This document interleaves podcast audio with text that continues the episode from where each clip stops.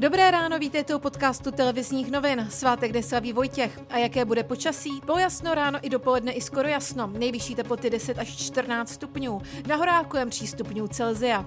A teď ke zprávám.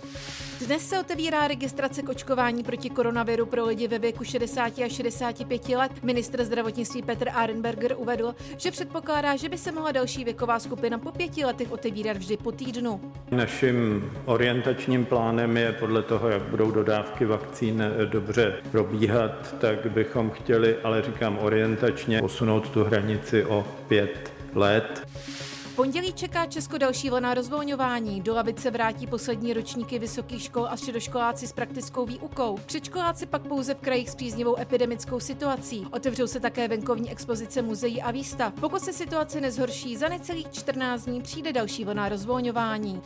Česká republika vyhostí další ruské diplomaty. Na mimořádném jednání o tom rozhodla vláda. Ruská strana má na vystěhování svých pracovníků, kteří se mají vrátit do své vlasti čas do konce května. Více už ministr zahraničních věcí Jakub Kulhá Tománek. Zastropujeme počet diplomatů na ruském velvyslanectví v Praze na současném stavu naší ambasády v Moskvě.